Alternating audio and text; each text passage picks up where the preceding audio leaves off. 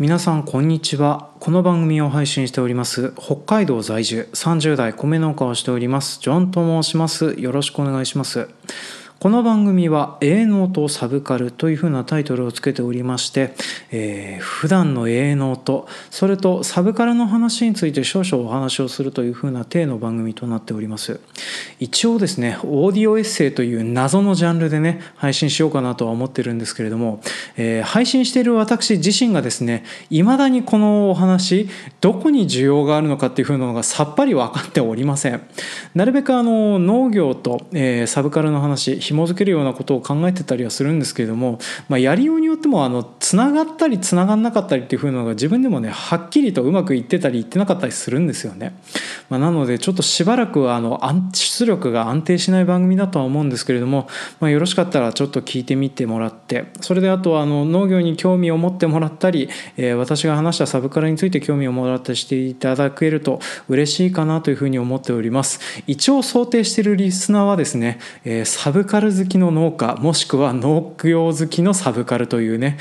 あのすごくパイの狭いところを狙って、えー、そういうふうにお話をしようかと思っておりますので、まあ、よろしかったら今回から正式版1本目となっておりますのでよろしかったら最後までお聴きくださると嬉しいです。というわけで今回も参りましょう「営農とサブカル」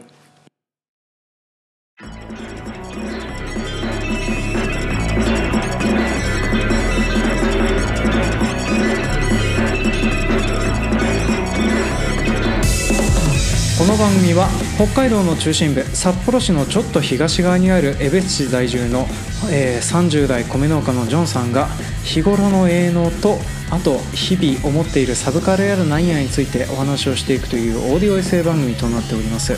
本日は2020年6月15日となっております。えー、ここ最近はですね私あの全然仕事が暇な時期といえば暇な時期というふうなのに差し掛かっております、まあ、北海道の一般的な農家はですねこの時期は延々とあのカルチをかけたり除草剤を撒いたり麦の防除をしたりとかっていうふうなことをやってはいるんですけどもね。私あの基本的に担当作物から外れておりますので比較的暇な時期だったりはするんです、まあ、ただですね私あの7891011121234と忙しいので6月ぐらい暇なタイミングをくれよというふうに思いながら日々生活をしているような状況とはなってるんですけどね、まあ、弊社の中で私肩身を狭くしているのはそういうふうな状況となっておりましてね。本当。なんかね皆さん冬場だったら派手に暇そうにしてるのはね堂々としてらっしゃるのいいなとは思うんですけどね。私だけ忙しいみたいなことがあって、まあ、大変不公平感を感じながら日々生きているような状況となっておりますね。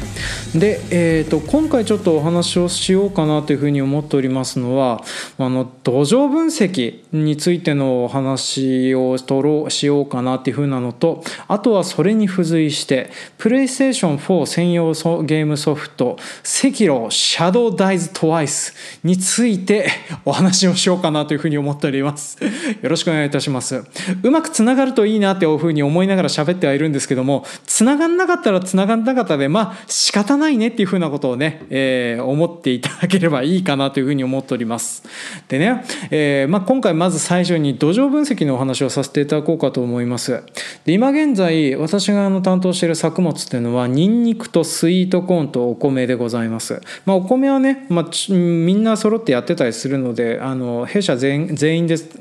わってるようなものなので、まあ、すごくあの専門的にあのがっつりやってるっていう風なわけではなかったりはするんですけれどもあのニンニクとスイートコーンに関しては、まあ、ほぼ私が全部、えー、計画を立ててあの売り先やら何やらも決めてやってるっていう風なものですので、まあ、あの私が倒れると誰もスイートコーンとニンニクを触れなくなるとかっていうね、えー、ちょっと困った事態にはなってるっていう俗人化が進んでいる作物だったりはするんですよね。で今回はその土壌分析の話する前にまずニンニクの話をちょっとしようかな。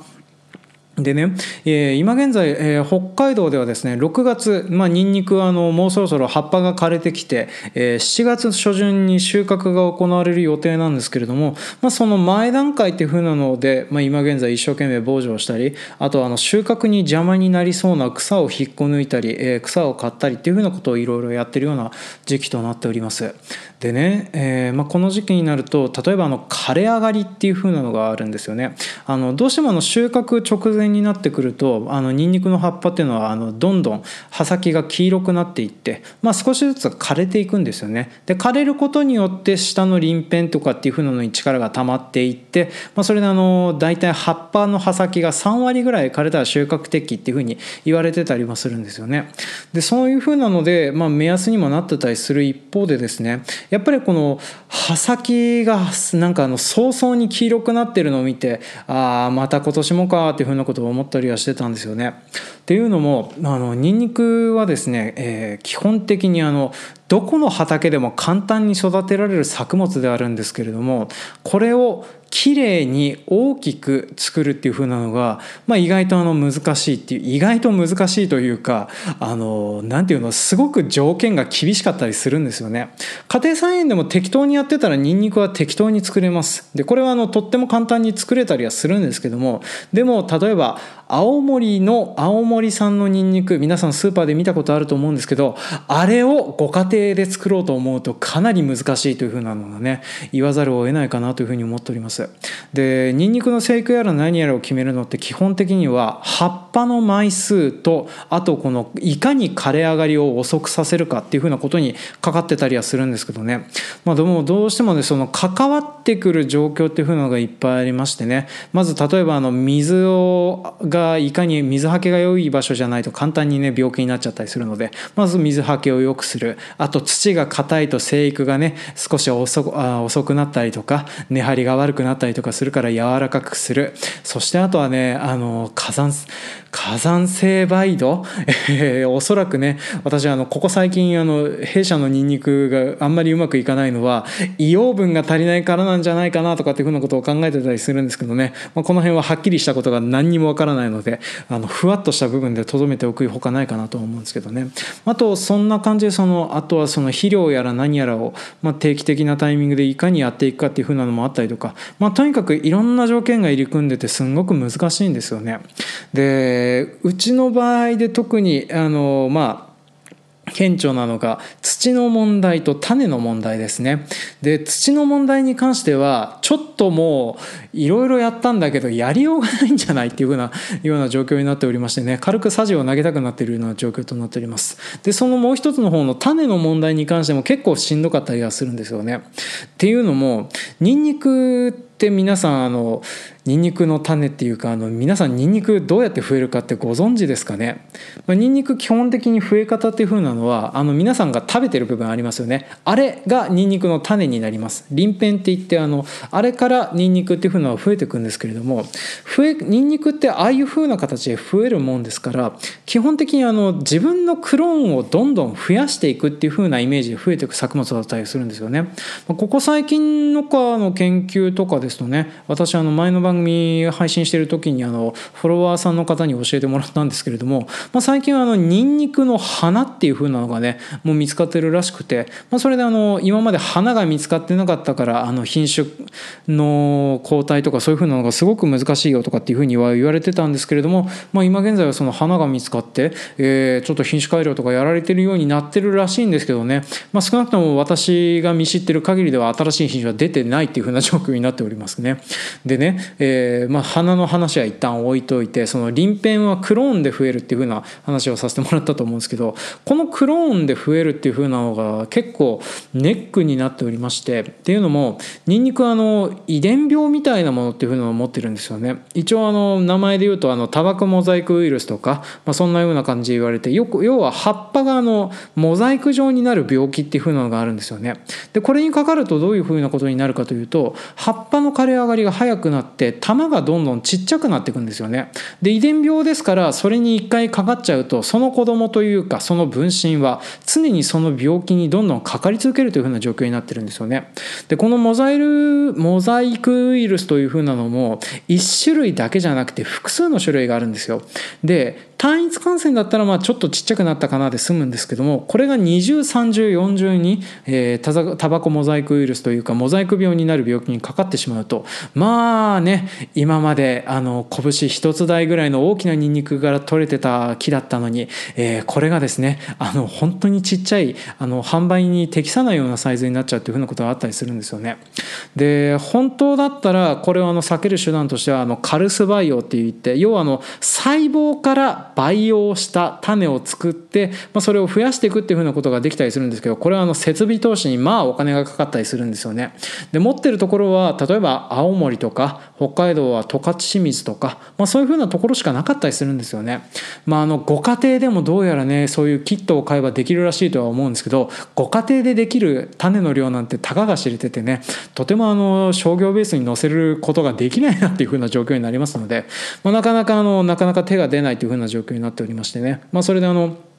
弊社というか、まあ、うちの組合とかでニンニクを作ってる人方っていうふうなのは、えー、住友化学っていうふうなところが作っておりますそういう培養した種をね買ってたりするんですけどまあたっけえんですわこの種がね。まあっていうふうなので自分で種を増やしつつ病気にかからないように防除もしつつ、まあ、そんなような感じでいろいろ準備はしていくんですけども、まあ、なかなか難しかったりするんですよね。でそしてあとここ最近あのいろんな事情があってすんごく値段が暴落しているニンニクであったりするというふうなのもありまして、まあ、私はあの基本的にニンニク栽培についてはやる気はなくしてるんですけどね。えっ、とそうなまあそうやる気はなくしてるんですけどもまあ一応ね、えーまあ、つ部会長もやってるし、まあ、そういうふうなので頑張って続けたいのだというふうなこともありましてでそれであの今年というかまあニンニクっていうふうなのは基本的に、えーと秋に植え付けて翌年の夏前に収穫するというふうな作物なんですけども、まあ、次の作に合わせての土壌分析っていうふうなのをかけてたりはするんですよね。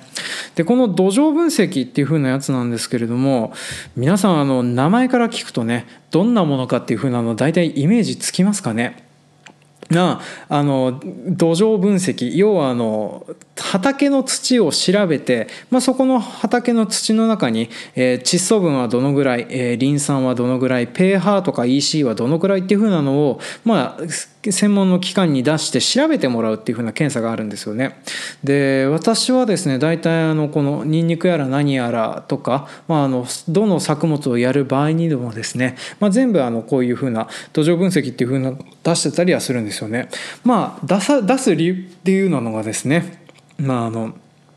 まあ下品な話ですね。作物の生育とかに大事だっていう風なのも分かるんですけども、まあ、それ以上にですねこれを出してるか出してないかっていう風なのが補助金のね あの出てくるかどうかに関わってくるっていう風なのがありまして、まあ、弊社では基本的にあのそれ目当てで出してたりするっていう風な部分はあるんですけども、まあ、一応ちゃんとね土壌分析の結果も踏まえて、えー、何を入れたらいいか土壌改良剤としてね石灰はどのぐらい入れたらいいかとかそういう風なことも調べてたりするんですよ。なんですけれどもやってて思うんですけどけどこの土壌分析あの当てになるかどうかっていう風なのが結構怪しかったりするんですよね。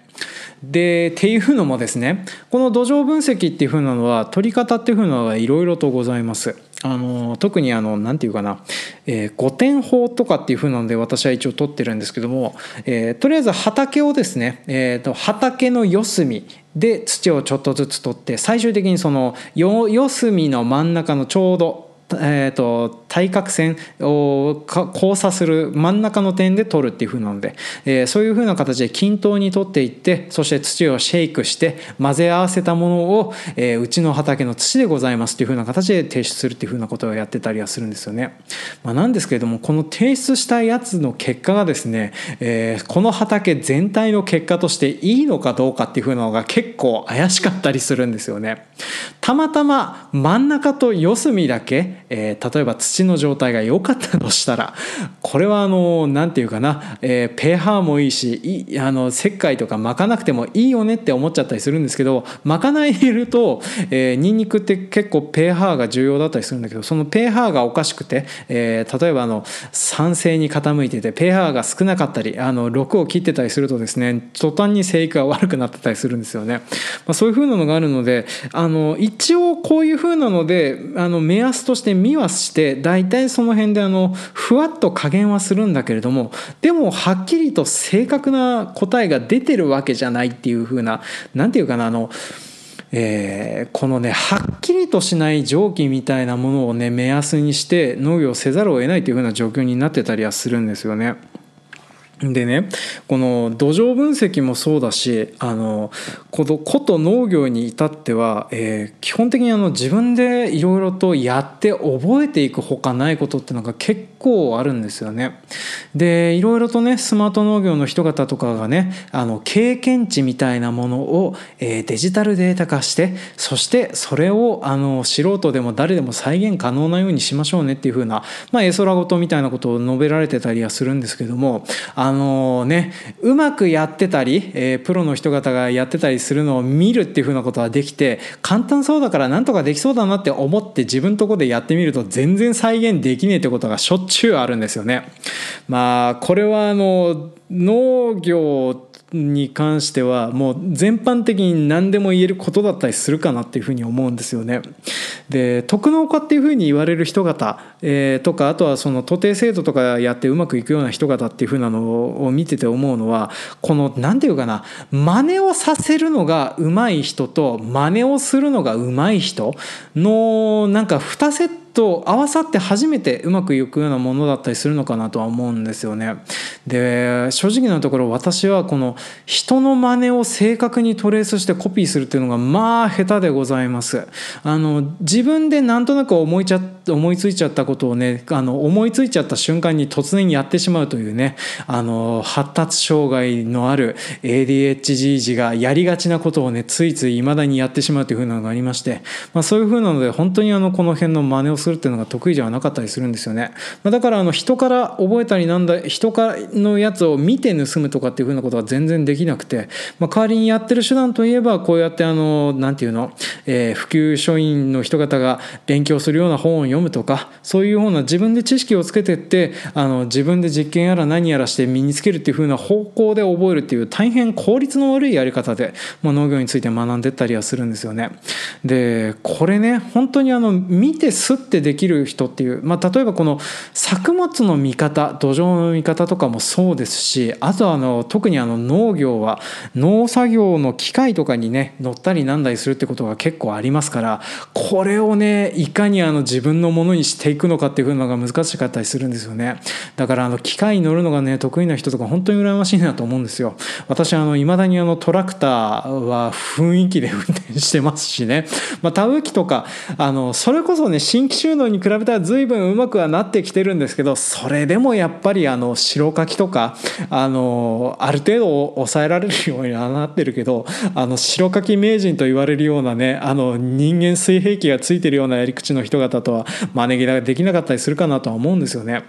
で今回ちょっとあのようやっとサブカルの話に移りますけれども、えー、この間というか僕これやってたの昨年なんですけれども、えー、まあ赤狼っていう風なゲームをやっておりましした。でこれ作ってるのがですね From Software というね、えー、あのとりあえずアーマードコアとかね、えー、ブラッドボーンとかね、えー、デモンズソウルダークソウルとかねそういう風なゲームを作っているところが出しているゲームだったりはしますと。でこのゲームはえーと、一応ね架空の日本らしいんですよね。で架空の戦国時代、えー、日本の戦国時代みたいな場所を舞台にはしてるんですけれども、まあ、フィクションの、えー、地理状況とかっていう、まあ、北国にあるよっていうふうに言われているアシナの国っていうふうなのを舞台にした、まあ、あの主人公が忍者の忍者アクションゲームだったりはするんですよね。で特徴的なのがこのゲームあのなんていうかなすんごく難しいんですよ。で一応アクションゲームだったりするので一応いろんなところで言われている通りソウルライクっていうふうに言われているようなゲームだったりするんですよね。であの回復アイテムの数使用回数っていうふうなのが決まっててであのとにかく、まあ、レベルやら何やらっていうふうな、えー、というようなものは存在はしてるんです。まあ、スキルポイントみたいなのを使って新しい技を覚えるとかあとなんか武器やらアイテムやらを手に入れることによってなんか主人公のキャラクターが強化されていくってことはできるんですけれどもいくら強化したからといってあのプレイヤー自身が上手くなってないと全然勝てないものは勝てないっていう風なすごいゲームなんですよね。でゲームとしては一応アクションゲームです。でで特にこのアクションゲームとして何に近いかっていう風なのがすごく言いづらいゲームだったりするんですよね。まあ、主人公の赤狼っていう風な、まあ、主人公正式な名称は狼っていう風に言われてる男なんですけれども、まあ、彼はですね、まあ、そのみえーと、巫女様っていうふうに言われているあの少年に付き従っている、えー、唯一の進化の忍びなんですよね。でこの忍びの人なんですけれどもまあいろいろ事情があってこの巫女様と離れ離れになった上にですね腕を切り落とされてしまうんですよね。でこの切り落とされた腕に忍び義手と言われるあのいろんなあのなんていうの武器やら何やらを仕込んでいててであと鍵縄を使ってねいろんなところに高くいいところに登ったりとかそういうふうにできるようになるっていうふうな、えー、武器を仕込まれていてでこの石腕の狼っていうふうなことからとあるキャラクターから赤炉っていうふうに呼ばれるようになるっていうふうなキャラクターなんですけどね。でまあ 何回も話しております通りこのゲームのシステムというか、まあ、あの近いものがあんまり出てこないんですけど、まあ、まあ一番近いのがブラッドボーン。ソフトフロムソフトウェアが出しているゲームの中で言えばブラッドボーンが近いかなとは思うんですよね。でスタミナのないブラッドボーンですね。でこのゲームで何が大事かっていうと、えー、基本的にあの主人公っていう風なのはあの攻撃をけ受けるとですね簡単に死んでしまう主人公なんですよね。だからあのいかに相手の攻撃を、えー、避けるかあとはあの弾くかっていう風なことをやってたりしないといけないっていうね。でそれでボスの攻撃やら何やらに対処して例えばの槍をついてくるような攻撃をしてたらそれをあの槍を踏んで相手の体勢を崩しそしてあの相手の攻撃に合わせてジャストガードあのストリートファイターとかをやってる方だったら分かると思うんですけどあのちょうどいいタイミングでガードを入れるとですねあの体力も減らないし相手の方が逆にひるむようなジャストガードっていうのを挟むっていうふうなことをやらないといけないんですよね。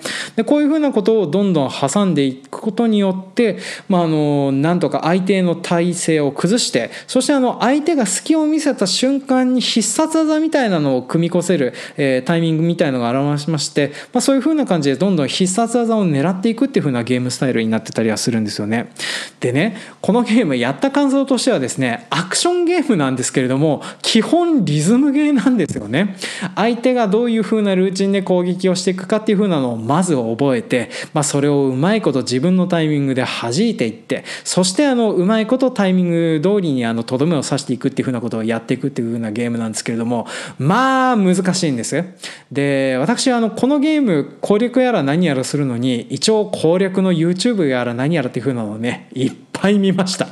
いっっぱい見たんですけれども全然勝てないの。えー、まあ一例を挙げますとね、まあ、途中に出てくる、えー、中ボスというか一番あの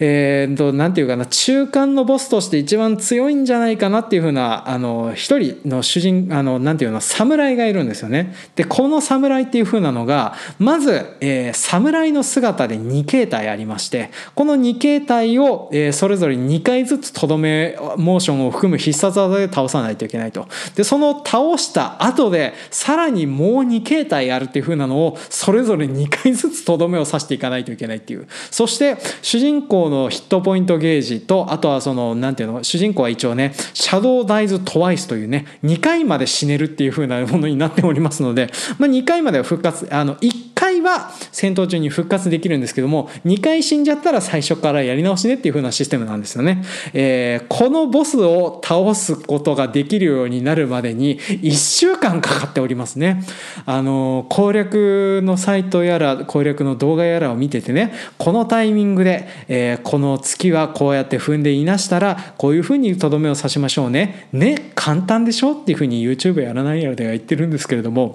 自分でこれをやろうと思うと全然思うようにいかないんです。だからあの自分でいかに死んで自分でいかにできるようになっていくかというふうなことを本当に覚えていかなくちゃいけなくてですね。あのとにかく本当にあの大変な思いをして1週間後に勝てた時にはですね ようやっと勝てたっていうふうになって。でこれで中盤なんだって思うとね、まあ、その後もいろんな強敵やら何が出てきまして。まあ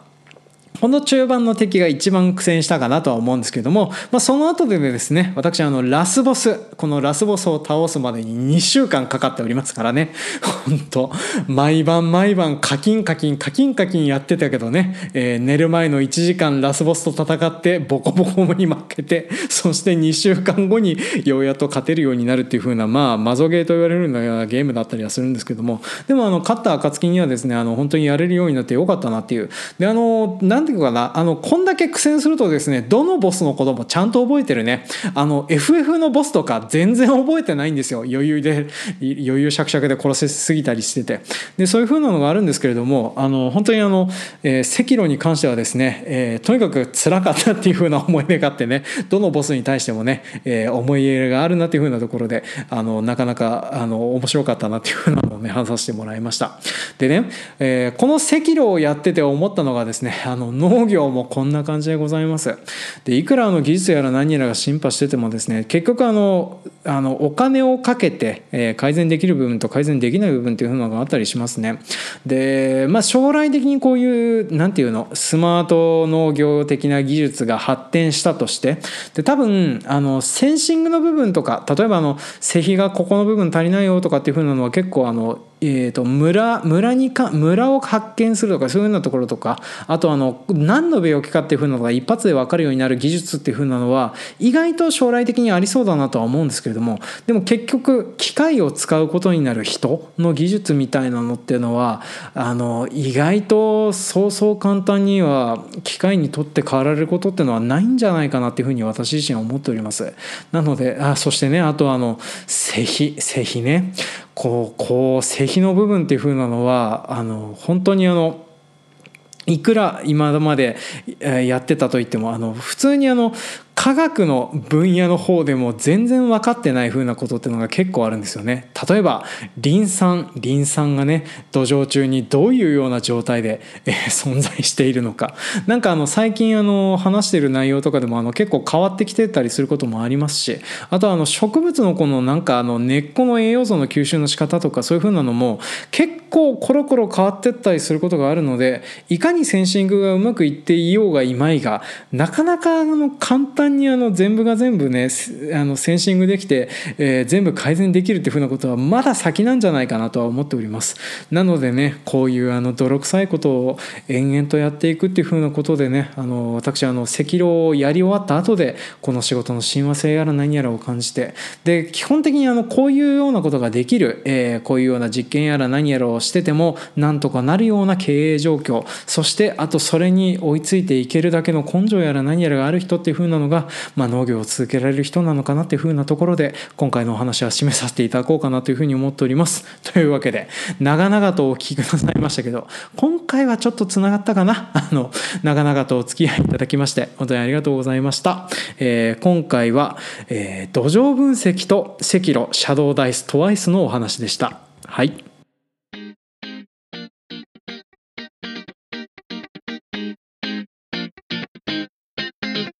はい今回もお聴きくださいまして誠にありがとうございます。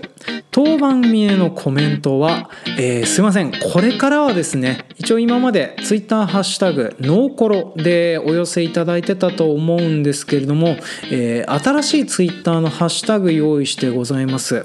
A ノーとサブカル略して A サブというふうなことがありまして A ノーの A とサブカルのサブまあ漢字の A 営業の A と、えー、カタカナのサブっていうふうにつけて、まあ、それであのツイッターハッシュタグの方にコメントいただけると嬉しいかなというふうに思っております。まあ分かんなかったら今まで通りノーコロでも構いません。で一応あのアンカーの方でですね新しくアカウント取り直しまして、まあ、それでそっちの方でもじみじみ配信はしてるんですけども、まあ、今現在はまだ Apple Podcast の方ではね聞けないような状況となっておりますので、まあ、あの Apple Podcast の方で聞け聞かれてる方が多いのでね、まあ、そっちの方が聞けるようになりましたら、えー、そちらの方にもお話をさせてもらおうかなというふうに思っております。でちょっとコメントの方を読んでいきますね、えー、前回配信をしておりました6月とデイトリッパーとミスターノーバディについてのコメントで1件だけあの頭脳さんからコメントいただいておりますのでね、えー、読まさせていただきます。えー、ジョンさんの幸せ論必聴ですっていう風なねコメントいただいておりました。ありがとうございます。なんかこういう風に挙げられるとですね少しこそばよいものがございますね。であと、えー、私がその回に紹介した「デイトリッパー」という風な漫画のね単価を書いてもらってるんですけども今現在新品が1万2000円するんですって。わあ高い。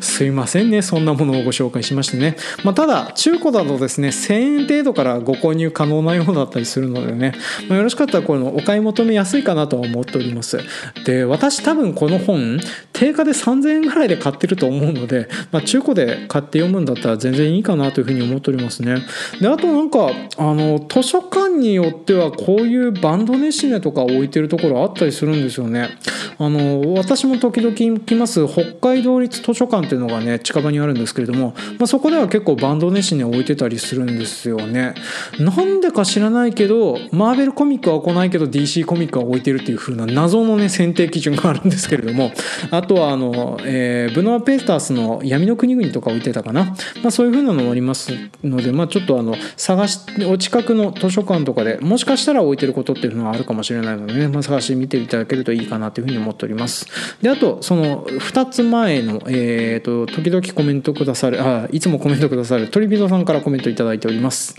B2C や C2C の感情労働的事例を見聞きすると業界や規模問わず間に入ってくれるエージェント業が必要だと思うのですが日本はそういうのにお金を払う意識が薄そうというふうなコメントをいただいておりました。ありがとうございます。一応ですね農協というふうな団体がありまして、まあ、大体のことはねその辺を受けてくれてたりするんですけどねこうやってあの自分で B2CC2C やらやりますとねあのそう B2CC2C はねお金になるよっていうふうな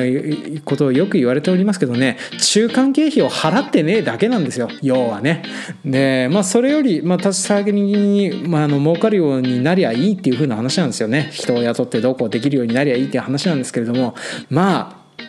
なかなかねこの中間だけやってくれるようなところがありやなっていうふうなのでねいつも思っておりますね。本当あのこういうね農業向けの営業代行業とかあとそういうふうなところっていうふうな仕事としてあったら意外とやれるんじゃないかなってちょっと思ったりはするんですけどね。なんかそういうふうなのをやってるよっていうふうな方がいらっしゃいましたらちょっと状況をいたずらに募集しておりますのでね。よかったらあの私のツイッターアカウントノーコロとか、えーと、営業 A サブの方でも募集しておりますのでよかったら教えてもらえると嬉しいかなというふうに思っておりますね。